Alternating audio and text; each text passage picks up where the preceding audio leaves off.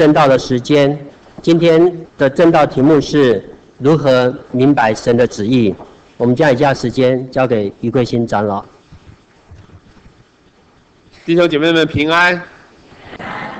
今天非常享受这个诗歌敬拜的时间。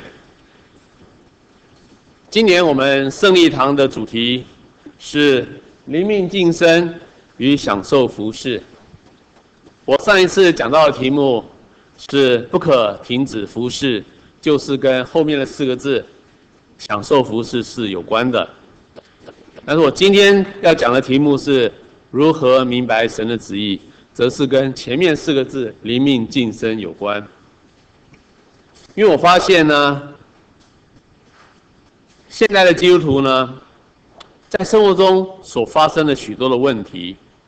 大多是因为对于圣经不熟所造成的。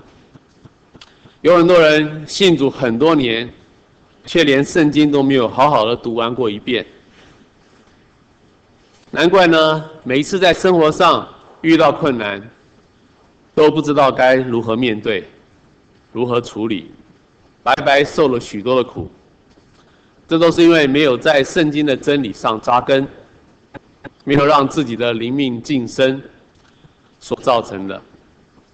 那我今天呢，就是要从如何明白神的旨意这个角度，来说明灵命晋升的重要性。如何明白神的旨意，这是许多基督徒，尤其是年轻的基督徒，或者是对于圣经真理不清楚的基督徒，所最常问的问题。大约在二十年前，在读者文摘上有一篇短文，内容大概是这样子：就是在美国的犹他州，有一次有一个大水灾，有两位不会游泳的基督徒在水深及膝的路旁迫切的祷告。当水从膝盖那边渐渐涨到腰部的时候，有一艘救生艇划了过来。船上的人呢，要拉这两位基督徒上船，结果呢，这两位基督徒拒绝了。他们说：“我们有信心，我们不要依靠人的力量，我们要依靠神，神一定会行神迹来救我们的。”虽然救生艇上的人再三的劝说，可是他们俩就是信心满满的，坚持不上船。不久。水就淹到了两个人的胸部。这个时候呢，又有一架直升机飞了过来，要救他们。他们两个人仍然是坚持不上直升机，而且完全的相信神一定会拯救他们。直升机上的人努力了半天，没有办法说服他们，也只好无奈的飞走。结果不久，这两位基督徒就被水给淹死了。这两位基督徒死了以后呢，他们的灵魂就来到天堂，遇见了耶稣，他们就很生气的质问耶稣说：“你为什么不来救我们？”耶稣说：“有啊，听见你们祷告之后，我就立刻派人去救你们啦。那一艘救生艇还有那辆直升机，就是我派去的啊。你们为什么那么顽固，就是坚持不愿意上来呢？”各位听到这个故事，是不是觉得很有趣？但是呢，会不会也觉得心有戚戚焉？对不对？到底要怎么样才能够明白神的旨意，才不会像刚才的故事里面所描述的那样，用自己一厢情愿的想法来期盼神的拯救，错把自己的期望认定为就是神的旨意。我们人的期望。常常在人看来都是很好的，但是却不一定是神的旨意。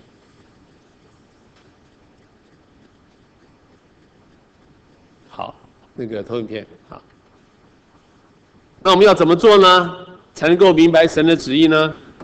我们来看圣经怎么说。罗马书第十二章第二节说：“不要效法这个世界，只要心意更新而变化。”叫你们查验何为神的善良、纯全、可喜悦的旨意。所以这里讲的很清楚，如果要明白神的旨意，这样子好像很不清楚啊，是不是可以这个不用有这个人的啊？好，这样比较清楚。好，谢谢。所以这里这一节经文告诉我们，我们如果要查验神的旨意，就要不要效法这世界。什么是不要效法这世界？就是要拒绝世界上不合神心意的价值观。然后呢，这里讲说，只要心意更新而变化，也就是我们要有一个愿意被神改变的心，不要太固执，不要太自以为是，要愿意被神改变，我们就能够明白神的心意。拒绝世界上不合神的心意的，呃的的这个事情的价值观啊。所以从这节经文，我们就可以发现，原来我们常常无法明白神的旨意，就是因为我们的心被世界上的价值观所掌控。我们常常太在意世界上所谓的好东西。世界上好东西有哪些？学位啊，财富啊，健康。豪宅、金榜题名，各种具备各种的才艺，事业成功，对不对？都蛮好的。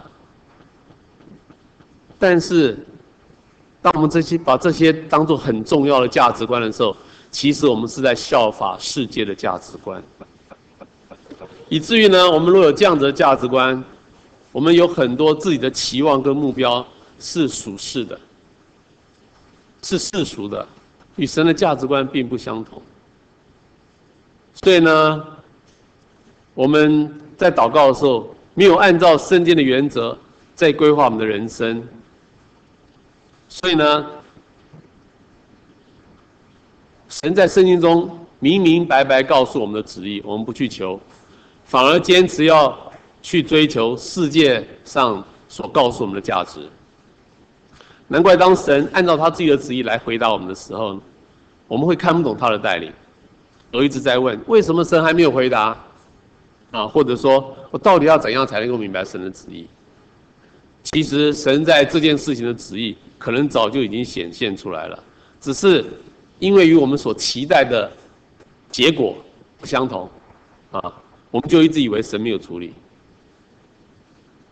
以为神还没有把最好的给我们。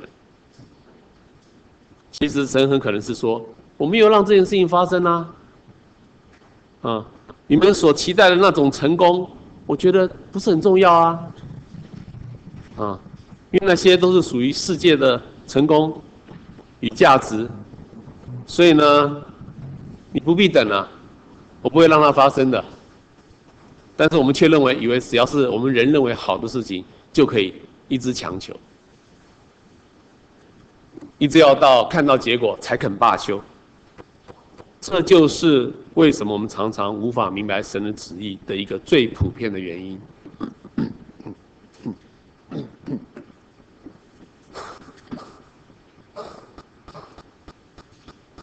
祷告以后心里有没有平安？现在我再举一个例子，现在很多的年轻人，大学毕业以后呢，工作了几年，就会开始考虑。到底是要出国留学深造呢，还是应该留在国内念研究所，还是应该继续的留在国内工作？心中非常的彷徨。于是呢，基督徒呢就一定会为这种事情来向神迫切的祷告，要寻求神的心意及带领。于是乎，如何明白神的旨意，就变成一件非常重要的事情。一般而言。我们做辅导的，在弟兄姐妹们跟我们问这个问题的时候，我们都会建议当事人利用这个机会来学习经历一下神的带领，看看祷告之后神是如何带领我们前面的道路。而且呢，我们常常会跟当事人说，祷告看看心里有没有平安，因为呢，我们都知道。圣灵是住在我们基督徒的心中。如果有一件事情不合乎神的心意的时候，我们心中自然会觉得不平安。那什么是不平安的感觉呢？就是圣灵会让我们的心里觉得慌慌的，就好像我们基督徒在说谎的时候，或者拿了不该拿的东西，我们心中就会立刻有不平安的感觉。我想大家应该都有这种经验，啊，那就是圣灵在拦阻我们，或者在责备我们的感觉。或者呢，不平安，另外一种表现的的迹象就是，我们对那件事情会产生排斥感，会产生排斥感，啊，那这个排斥感当然不是我们自己的，是因为圣灵在我们心中，他排斥这件事情，所以我们也会感受到那个排斥感，啊，所以这也是另外一个不平安的感觉。另外呢，有可能会渐渐的对这件事情没有兴趣。因为圣灵没兴趣，我们也渐渐就没兴趣，啊。所以呢，其实圣灵呢，在我们基督徒的心中，对我们的引导是非常的真实的。我们顺着圣灵的引导，我们是非常安全的。我记得在西元两千年的时候，那个时候我还在公务院的电通所工作，因为我当时带领了将近一百人的研究团队，在做电脑通讯方面的技术开发。所以就有一个电脑企业的大集团的大老板来找我，要我带领几个人去替他们开创网络方面的事业群，因为他们只有电脑，他们没有通讯，所以要我去做这一方面的。当时我呢，当然是非常心动啦。那当然呢，身为一个敬虔的基督徒，我也不例外，要向神祷告，求神带领。以我当时的想法。当然是希望神能够祝福我这样一个难得的机会，因为许多公务员的同仁都是希望有朝一日呢，能够有机会到业界去大展宏图一番。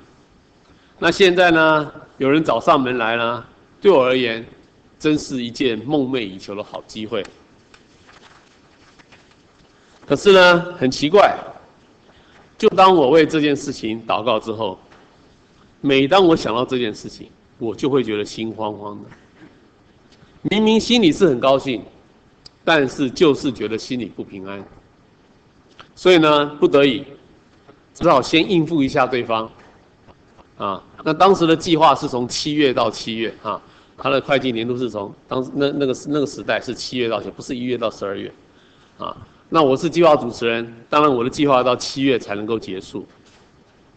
那那个时候是二零零。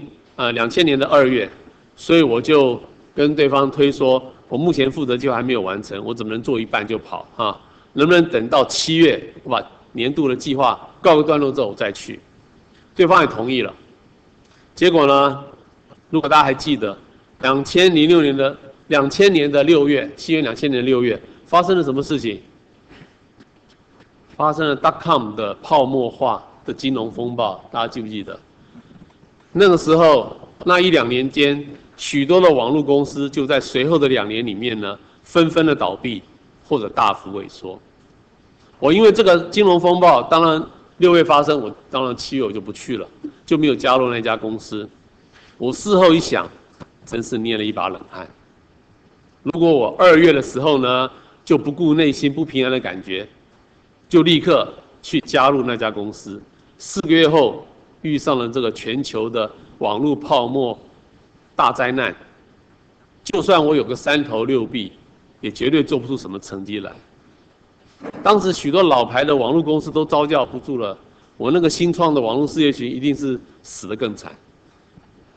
所以呢，那结果呢，后果呢，铁定是要被炒鱿鱼，然后流落街头。所以呢，这就是祷告不平安的感觉。救了我的一个实力。可是呢，有的人可能会说：“我有祷告啊，可是就是没有不平安的感觉啊。”那到底是怎么回事啊？那很可能是神说：“那你祷告的这几条路都 OK 啊，你自己挑一条你最喜欢的路去走吧。不论是哪一条路，我都会祝福你啊，对不对？”这就好像一个小孩子礼拜天要出门，要跟爸爸出门，然后呢，就吵着问爸爸说：“我今天应该要穿红色还是白色出的衣服出门？”如果你是一位明智的父亲，你会说什么？你会说红色还是白色？你一定是说你自己决定就好了，对不对？衣服是你又穿，又不是我要穿，啊，只要你喜欢，我都支持你啊。不论你选择什么颜色的衣服，爸爸都一样爱你啊。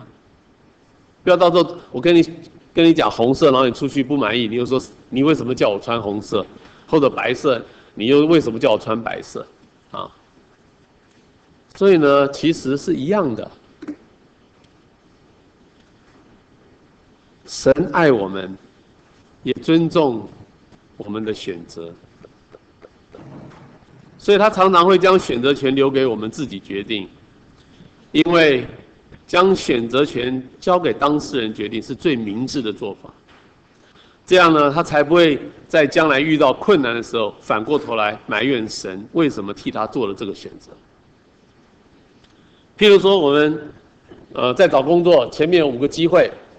然后我们就为这五个机会祷告，其中有一个神觉得我们不应该去的，他就会让我们的心中对那个机会感到不平安，或者渐渐没兴趣。那还剩四个机会，不论你怎么样的祷告，这四个机会都没有不平安，这就是神对这四四个机会都觉得 OK，都没有意见，那就是要我们自己挑自己喜欢的就可以了。其实神的心胸是很宽大的，神是可以用任何一条路来祝福我们，但是呢，我们却常常以为神只会准许我们走其中一条，啊，然后呢，就一直祷告要求神就挑一条啊，一条路啊，指定了一一条路，我们才能够安心。所以呢，如果这四条路都可以的话，我们强迫神一定要挑一条，我们真是在强神所难。强迫神替你做你自己该决定的事情，因为是你自己的人生，只有你自己选择，将来你才不会怪来怪去，你也才会甘愿的承受它的后果。好，那我们现在明白了，如果祷告之后心里没有平安，我们就不要去做；有平安，我们才去。那万一弄错了怎么办？像我们打个比方，假如有一个人拼命的祷告，可是祷告完之后呢，他在辨别神的旨意的时候，就不知道怎么就是选错了，选到了一条神一直要拦阻、不合神心意的路。结果呢，当然这条路可能就有很多的困难啦。因为很多的困难，基督徒在遇到困难的时候，当然是会很迫切的，天天紧紧抓住神。迫切的跟神祷告，求神帮助。你觉得在这个时候，神会不会说：“活该，谁叫你弄错了？我一直提醒你不要挑这一条，你就偏偏挑这一条，不管你了。”神会这样子吗？会不会？不会的。啊，你对神的了解应该不是这样子的啊。圣经告诉我们，神是一位乐意帮助我们的神。不论我们在什么样的光景之下，什么样的处境之下，不论我们是选对选错，我们只要诚心的向神祈求，他必定会帮助我们到。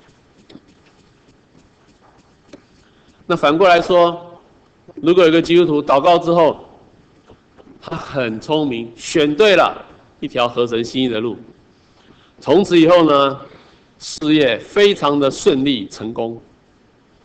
渐渐的，他觉得哇，感谢神给我这么好的祝福，然后呢，我不太需要再麻烦神了，啊，我人生非常的顺利，靠自己就可以了，也没时间去亲近神，因为工作太忙了。请问，神是比较乐意祝福这个选对的人呢，选对道路、选对方向的这个这位基督徒呢，还是比较乐意祝福刚才那一位天天迫切向他祷告的那一位？哪一位？当然是迫切祷告的那一位了。所以呢，从这个角度来看，选对了又如何？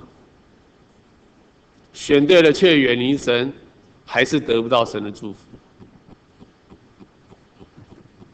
所以重点根本不在选对选错，重点在于我们是不是有天天亲近神。你就算选错了，你亲近神，神照样祝福你，帮助你。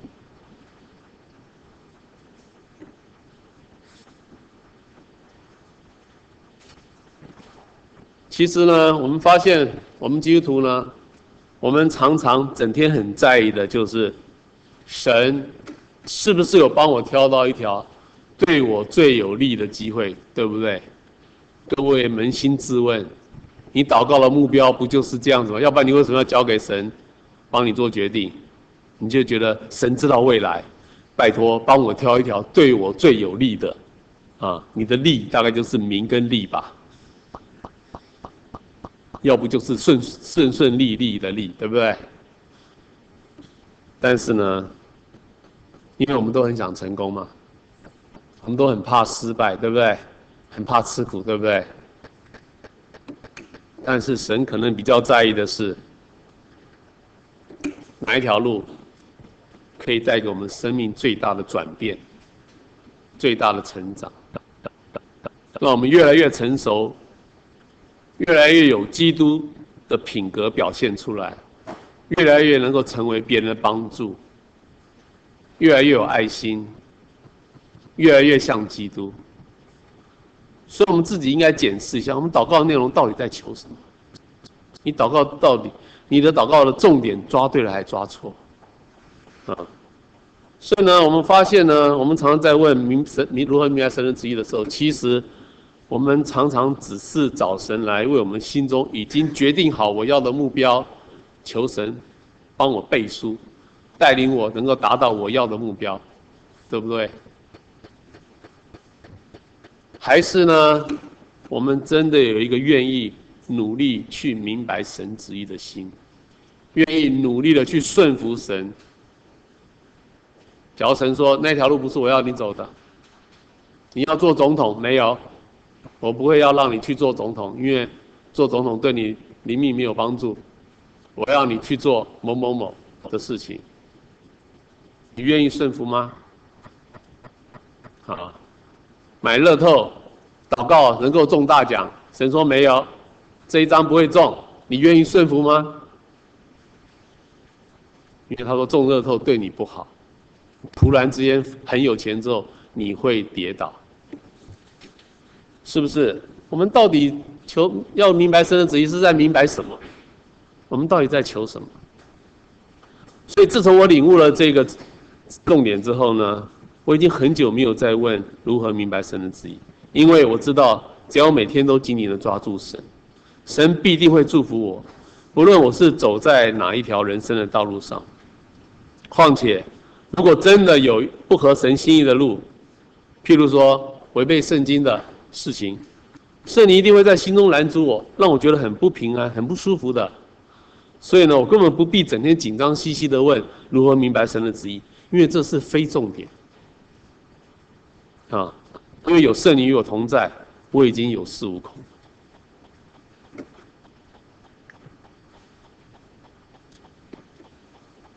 其实呢，神在圣经中早已将他各样旨意明明白白的告诉了我们，只是我们不一定有用心去学习和体会。我用圣经的网络上的圣经词典去查“神的旨意”四个字，就查到两处经文。我等下会把这两处经文跟各位分享。其实神的旨意写得清清楚楚的，还用得着这么样这么困问的这么困难，问的这么辛苦吗？帖撒罗尼迦前书第四章第三节，这是第一处。神的旨意呢，就是要你们成为圣洁，远避淫行。所以神的旨意其实很简单啊，明明白白的告诉我们他的心意，他对我们每一个基督徒的心意，就是要我们生命改变。渐渐的变成越来越圣洁，避开不讨神喜悦的事，这就是他的心意啊。他的旨意就是，你要明白神的旨意，这就是神的旨意。神说你要明白，就就就是这个，你要越来越圣洁，你要远避淫行。至于你是不是要出国，还是留在国内，这非重点啊。你不论出国还是留在国内，都是一样，要圣洁，要远避淫行，一样啊，啊，神对于我们出不出国，并不一定有什么意见，有什么定见，非要我们怎么做不可。不过呢，很多人会说，哎，出不出国对神不重要，可是对我很重要啊。我出国跟不出国，我将来一生都会不一样。没错，一生都会不一样。所以神会说，既然你觉得很重要，请你自己决定就好了。两条路都可以，啊，你只要成为圣洁，远避淫行，我都会祝福你。不论你在国内在国外，你不要到时候我帮你选了出国，然后你在国外遇到困难，就说你为什么帮我选出国？然后留在国内遇到困难，就说你为什么没有让我出国？真是很为难，因为人很麻烦的，啊。神每天面对我们这群很麻烦的人，神真是辛苦了，对不起，对不起神哈，这个，所以呢，不论我们出国不出国，其实我们并没有改变我们基督徒的身份。神不会因为我出国，神就比较爱我，比较祝福我；因为我不出国，他就比较不爱我，比较不祝福我。不会的，因为我们不论在哪里，神。我们一样都是神的儿女，所以呢，对于神而言，这个决定并不是影响，并不是很大。所以呢，神尊重每个人对自己人生的选择。我们不论在哪里，只要我们天天亲近神，就必定蒙福，必定蒙神的带领。而且呢，神对我们每个人的带领呢，本来就没有承诺我们要，我们的就没有承诺我们一生都是事事顺利啊？为什么呢？因为苦难是我们每一个人生命成长的必经途径。所以呢，神在我们每个人的一生中呢，总是会为我们预备一些磨练，来帮助我们成长。如果以为呢，要靠神找到一条。完全无风险、无困难，啊，对我最有利啊的路，那是不可能的，因为而且呢，也是不合神心意的。神不会给我们安排一条完全无风险，因为我们就不会成长了，啊，因为圣经有告诉我们，以赛亚书第三十章第二十节说：“主虽然以艰难给你当饼。”以困苦给你当水，你的教师却不再隐藏，你眼必看见你的教师。这里在讲什么呢？这里在说，当我们遭遇人生的艰难或困苦的时候，我们的眼睛就会看到，好像很多老师，也就是我们就会看到很多可以学习的事情，多么奇妙！原来当我们事事顺利的时候，有很多功课是学不到的，就好像很多老师躲起来了，但是这些躲起来的老师，当你遇到艰难困苦的时候，他就出现了。所以神经常用艰难给我们当饼，用困苦给我们当水，来砥砺我们的心智，让我们成长。在受苦的过程中，我们就仿佛突然遇见了很多好老师，给予我们人生许多宝贵的教导。和反省，所以呢，这样子我们就明白，原来事事顺利，只是世俗人要的，并不一定是神在每一件事情上的心意。大家应该都还记得，啊，你都如果有读《使徒行传》的话，使保罗自从信主以后呢，他就把自己的一生完全奉献给神。然后呢，神也大大的使用他，所以他的心智是没有问题的，而且神也悦纳他的服事，啊。但是大家有没有注意到，保罗在使徒行传里面到各处去做，呃，布道旅行。他去布道旅行，圣经上明明写着是受圣灵的感动，圣灵叫他去布道，不是他自己要去的，圣灵叫他去布道。既然是圣灵吩咐的，一定是合乎神的心意，对不对？所以呢，我们应该认为他去布道，应该神都为他，因为合乎神心意，神应该把这个道路都铺平，对不对？所有一切困难都神就帮他处理了，他应该到任何地方都顺顺利利，对不对？按照很多基督徒的想法，应该是这样。可是，请好好读《使徒行传》，上面所记载的，居然是他每到一处就被追杀，被抓起来打，被关，传福音还被骂，啊，一点都不顺利。所以呢，如果以为合神心意就会顺顺利利的观念是完全错的。他的布道旅行完全合神心意，但是神并没有把那些困难拿走。合神心意的事呢，必定蒙神保守。虽然他遇到很多困难，他的生命得到保存，因为神还要使用他。但是呢，不代表就会一路顺风，无灾无难啊，这是无关的啊。所以呢，神就是借着这样关，我相信神就是借着这样的。这些的困难，让保罗的生命越来越成熟，也越来越老练，以至于可以成为后代的基督徒，在遭遇各种困境的时候，作为学习的好榜样。各位如果注意看保罗写的书信，他最先写的那一本《加拉太书》，跟最后写的那一本《提摩太后书》，两个的成熟度是不一样的。所以保罗在这个过程中得到很大的成长，生命有很大的改变。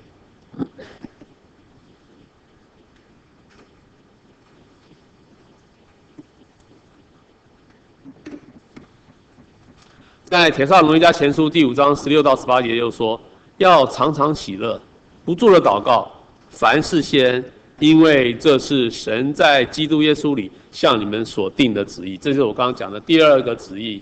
然后第一个旨意就是成为圣洁，远避淫行。第二个旨意在圣经里面明明白白写的就是，你们要常常喜乐，不住的祷告，凡事的谢恩，凡事都谢恩，因为这是神在基督耶稣里面向你们所定的旨意。所以呢，这个意思就是要我们每一个人常常喜乐，就是天天都很开心，然后很开心的不住的祷告。凡事谢恩，如果能够这样的话，就是一个最理想的基督徒最理想的人生态度。对神人旨意就这两点啊：第一，我们要圣洁，不要要不要得罪神；第二，天天开开心心的，不住的祷告，凡事先，就这样子。这就是神对我们每一个人的心意，就是这样子啊，啊。所以你看，如果我们清楚明白。神在圣经中对我们的主要心意和旨意之后，我们就不会因为其他非重点的事情那样的焦虑，担心自己有没有有没有弄清楚，有没有弄对神的旨意。因为你如果这两点做到了，你就已经弄对神的旨意了，你的大方向已经抓到了。那至于其他的小方向呢，就算弄错也没什么关系。你不论在国外、国内，你若是。成为圣洁，远避淫行。如果是在国内国外，都是常常喜乐，不住祷告，凡事先，就已经明白神的旨意了。啊，所以呢，我不是说这样子，我们就以后就不必为小事情祷告。我们不是刚刚已经有讲了吗？你还是要祷告，然后你还是要辨别出不平安的事情，不平安的事情还是不要做。所以我们还是要经常祷告，但是呢，我们不必。太过紧张于如何明白神的旨意，因为呢，我们既然有圣灵与我们同在，他会提醒我们，我们真的非常离谱、不合神心意的事情，圣灵是会离是会提醒我们的。再看罗马书第一章第十第十九节说，神的事情人所能知道的，原显明在人的心里，因为神已经给他们显明，所以呢，在这里。圣经告诉我们，我们人不一定要搞清楚所有的事情，因为呢，有许多神国的事，如果没有神特别的启示，我们是没有办法了解的。那神也觉得我们不必去了解我们所无法了解的事情。所以呢，罗马书第一章所说的这一句，就是说人所该知道事情，早已显明在人的心里面，意思就是。神的旨意，我们怎么会不明白呢？我们刚刚讲的那两节经文，大家都知道啊。基督徒就是要远避淫行啊，对不对？要越来越成圣啊。然后呢，就是要常常祷告，不住的凡事谢恩呐。我们不能说我不知道神的旨意，其实神人该知道的事情，神已经明明的显明在人的心里面，啊，重点只是人有没有愿意顺服神的旨意的心。你是以这两个旨意为重，还是以自己的名跟利为重？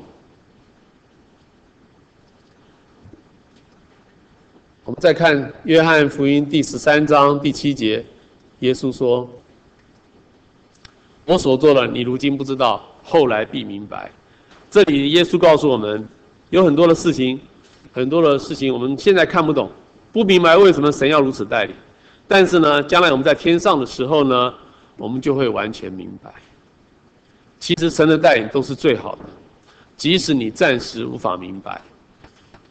当然。当神有特殊主义的时候呢，他也常常会使一些事情发生，来印证这个方向是不是合乎神的心意，来坚固我们的信心。我记得大约在十九年前，当时工作院邀请我回台湾工作，那我花了好几个月的时间来分析所有的优缺点，发现还是不敢做决定，我还是得祷告寻求神的带领。因为我所能分析的尽都是世俗的事情，虽然我那时候自以为灵命不错，但是结果发现我在分析的都还是世俗的事情。但是问问题是我又看不到未来啊，我自己知道我看不到未来会如何变化，所以分析到最后只有放弃。于是呢，我就祷告，将这件事情交给神，求神替我做决定。祷告之后呢，每次想到这个要回台湾这件事情，就觉得很平安。可是呢，当时教会里有很多人反对。那是我在美国的一个华人教会，休斯顿华人教会。为什么会反对？因为我当时在教会里面有很多的服侍，我是当时那个教会，那个教会也是超过一千人的教会，我是长执会的副主席。所以呢，我就请全教会的人为我们祷告。那教会的人就问我说：“那你要我们如何为你祷告？”我说：“你就这样祷告，如果回台湾不是神的旨意，就把这个就请神把这个机会的门关上。”啊，因为我真的想清楚神的旨意。他们一听很满意，因为他们每个人都认为回台湾绝对不是神的旨意啊，绝对是你自己想回台湾去追逐名跟利，所以他们就很高兴的回去祷告。努力的祷告，大大的祷告，结果全教会一祷告之后，我就发现事情变得格外顺利。譬如说到公务院，他们说啊，你的程序哈，因为你的阶级是什么，然后所以要大概要一个月，结果一个礼拜就核定了，超乎寻常的顺利快速完成。然后我在美国的房子啊，两辆车子啊，也都很多人都说，就主动有人愿意来立刻买下来。所以我们就看到神的手在引导这件事情，所以呢，我们的心就更安定下来，然后呢，回台湾的决定也就很顺利的就完成了。那我们一家四口呢，搬回台湾之后呢，大约一个礼拜，我母亲的糖尿病就开始恶化，这是我们原来所完全没有想到的。母亲的身体原来好像还不错，那在我回台湾之前呢，我们家的五个兄弟姐妹都成家立业，都在美国。都定居在美国，台湾就只有父母两老，那我是长子，这个时候呢，刚好搬回台湾，刚好可以承担起照顾母亲的责任。此后三年，母亲进出医院多次，情况好好坏坏，最后终于被主接往天家安息主啊，他也是基督徒。这时候呢，我才恍然大悟，原来主带领我回台湾，是因为他知道。我母亲的来日不多，而且母亲住院需要很多的照顾，所以要我赶快搬回台湾。根本不是我自己心里面在那边分析了什么好处啊，什么回台湾就不会有玻璃天花板啦，回台湾就 career 会比较好啊，对小孩的中文学习比较好啊，这都是自己找的借口啊，啊，叫没有这个种族歧视的问题啦，根本跟这个无关。但是很庆幸的，因为一些特殊事件的印证，让我能够明确的辨辨认出来，这是神的旨意。以至于能够及时的搬回台湾定居。所以我非常庆幸，可以在来得及呢，在最后把握与母亲相处的最后三年，这是我们家其他兄弟姐妹所没有办法享受到的，也是他们到现在还是深深引以为憾的事情。而且呢，他们因为我对母亲最后三年的照顾，让他们可以在国外那三年可以在国外不必太担心，常常向我道谢。所以你看，神的旨意。常常是我们当时连猜都猜不到，但是却是最好的。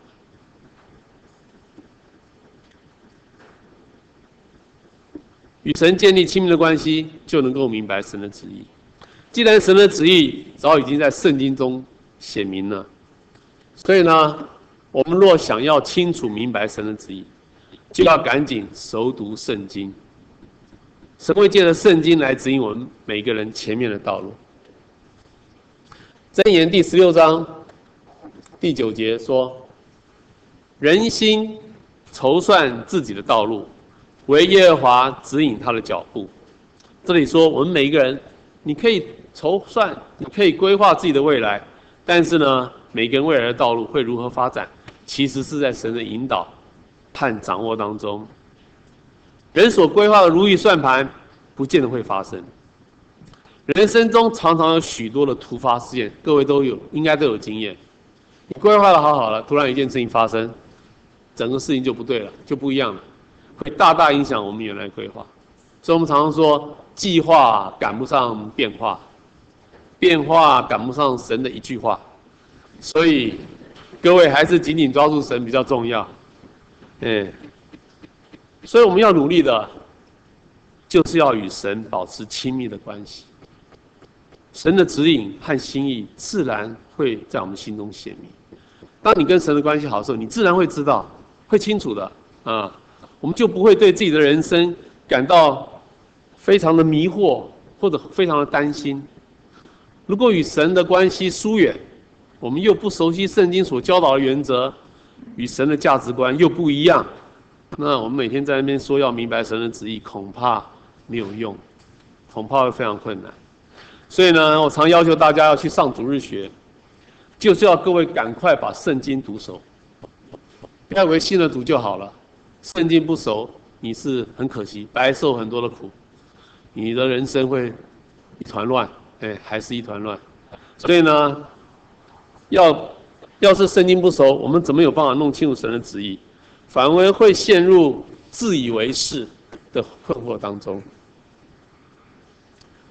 传道书第九章第十一节说：“日光之下，快跑的未必能赢，力战的未必得胜，智慧的未必得粮食，明哲的未必得资财，灵巧的未必得喜悦。所领导众人的是在乎当时的机会。”所以呢，这一段经文也告诉我们：人可以全力以赴地追求自己所规划的未来，但是呢，你的未来是否能够得到你自己想要得到的目标，却不在你自己手中的决定。决定的因素是什么？当时的机会，当时的机会不是你能控制的，当时的机会是掌握在神的手中，神要给谁就给谁。可是呢，我们基督徒呢，每天都会遇到很多事情临到我们。每当一件事情到我们的时候，我们到底要如何才能够辨别得出来哪一个是机会，哪一个是陷阱？其实人看不见未来。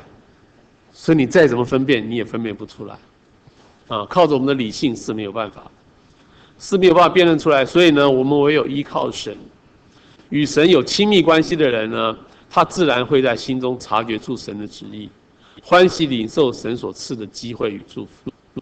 反过来说呢，如果基如果一个基督徒呢，很习惯的消灭圣灵感动，然后与神的关系又很疏远。他就比较听不见神在我们心中的声音，会比较无法明白神的旨意。箴言第三章第六节又说，在你一切所行的事上都要认定他，他必指引你的路。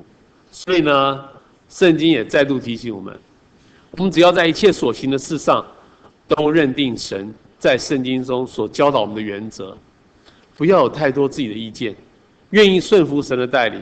每天紧紧的跟随神，这样我们的一生其实就是在与神同。我们常讲与神同行，啊，以诺与神同行，啊，这个亚伯拉罕与神同行，好像与神同行是很很困难、很伟大的事情。其实，当我们按着神的心意，我们把我们的自己的主权交在神的手中，由神来引导我们，按神的心意，我们来过神要我们过的一生，就是与神同行。所以，我们每个人都可以与神同行，只是你要不要而已。意思就是说，我们每天都按着神的心意，让神来使用我们，成为其他人帮助。不一定是做全时间的传道人才是与神同行。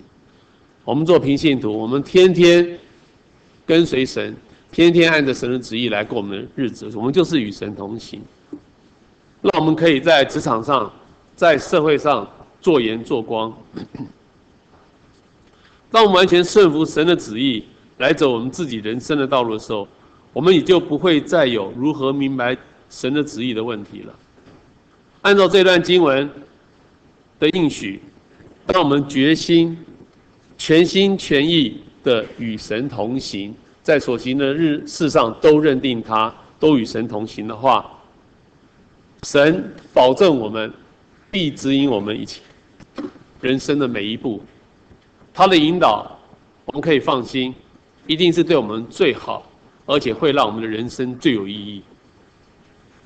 不过我们当然也都知道，基督徒不是每一个人都可以一下子就达到与神同行的境界。很多人信主很久，主权还紧紧抓着，抓在自己手上没有交出来。对，我们不是思虑上都有一个。画一个宝座吗？说信主这个宝座要让出来，很多基督徒自己还坐在上面，信主二十年还是坐在上面，让不肯让位。这就是你的主权没有交出来，你在过你自己要过的生活，你不是在过神要过你过的生活，所以你没有与神同行。当然，这是需要生命的成长。当你生命成长改变，你就会很乐意把这个宝座让出来。让出来之后，你才发现，原来宝座让出来才是最好的，是最快乐、最幸福的。我怎么这么傻，站着这个位置这么久，早知道早点让出来。结论。所以呢，我们如果想明白神对某件事情的旨意，第一步就是要祷告，将这件事情的主权交给神。由神来决定，不要自己乱决定，因为我们的决定绝对没有神决定的好。然后呢，第二点，我们要借着圣经的原则和圣灵的感动来删除不合神心意的选项。第一，从圣经的原则，我们先看看这件事情是不是很明显的违背圣经所教导的原则，譬如说违背十诫。啊，要我们去做一个庙工，当然不行，因为不能这个是耶和华是独一的真神，对不对？十诫的第一诫，啊，这种当然我们是马上从选项中删除，啊，然后做一个不诚实的企业，立刻删除，因为圣经说不可以说谎，对不对？所以有一些圣经很明显违背圣经的，立刻从我们的选项中删除。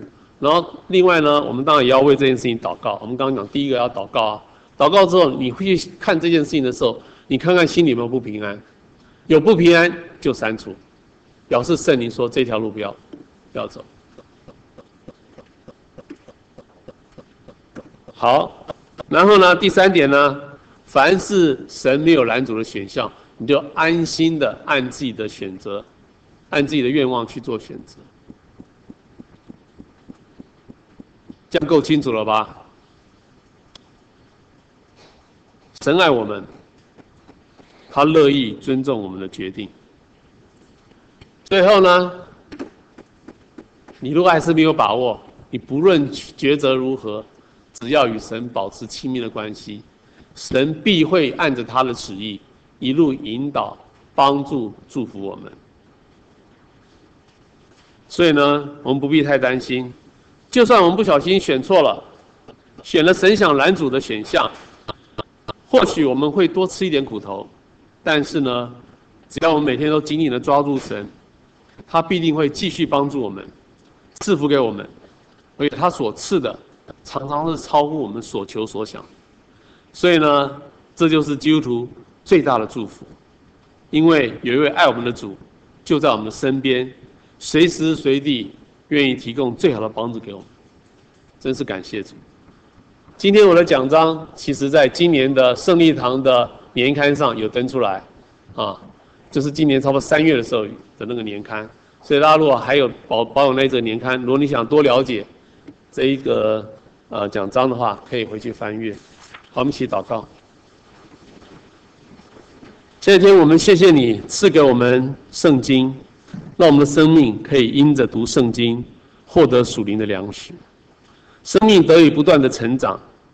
亲爱的主耶稣，我们谢谢你赐下圣灵给我们，做我们保惠师，带领我们每天的生活，赐给我们力量与方向。求主你帮助我们，使我们的内心能对圣灵的感动敏锐，可以清楚明白你的声音。耶稣，我们知道你的意念高过我们的意念，你的旨意对我们都是最好的祝福。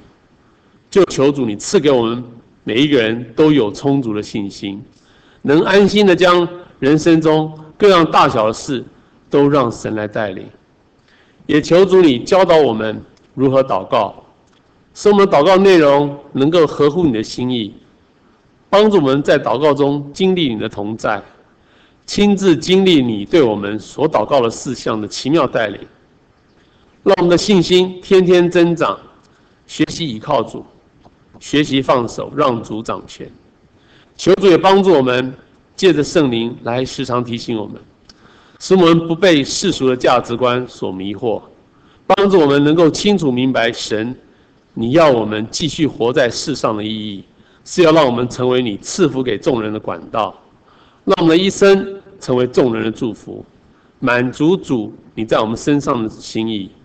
谢谢主，愿主你帮助我们，使用我们。我们这样感谢、祷告、侍奉主耶稣基督的名求，阿门。